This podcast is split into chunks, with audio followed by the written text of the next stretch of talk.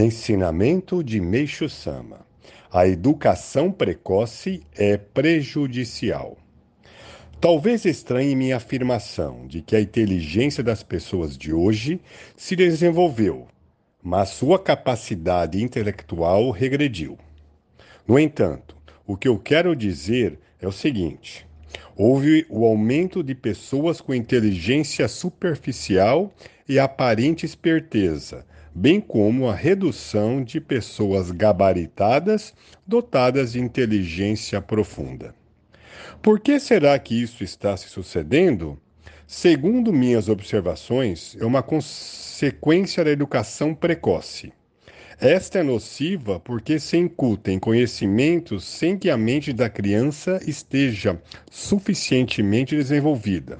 Ou seja, o que ocorre é o desequilíbrio entre a aprendizagem e o desenvolvimento psíquico-físico de quem as recebe.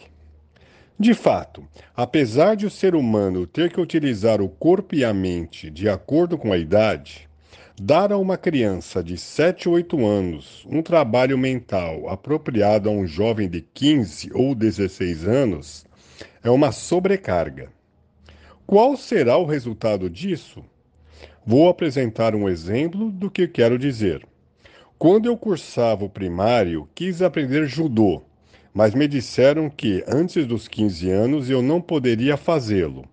Ao perguntar o motivo, responderam-me que, se eu praticasse judô antes dessa idade, poderia prejudicar e impedir o desenvolvimento do corpo.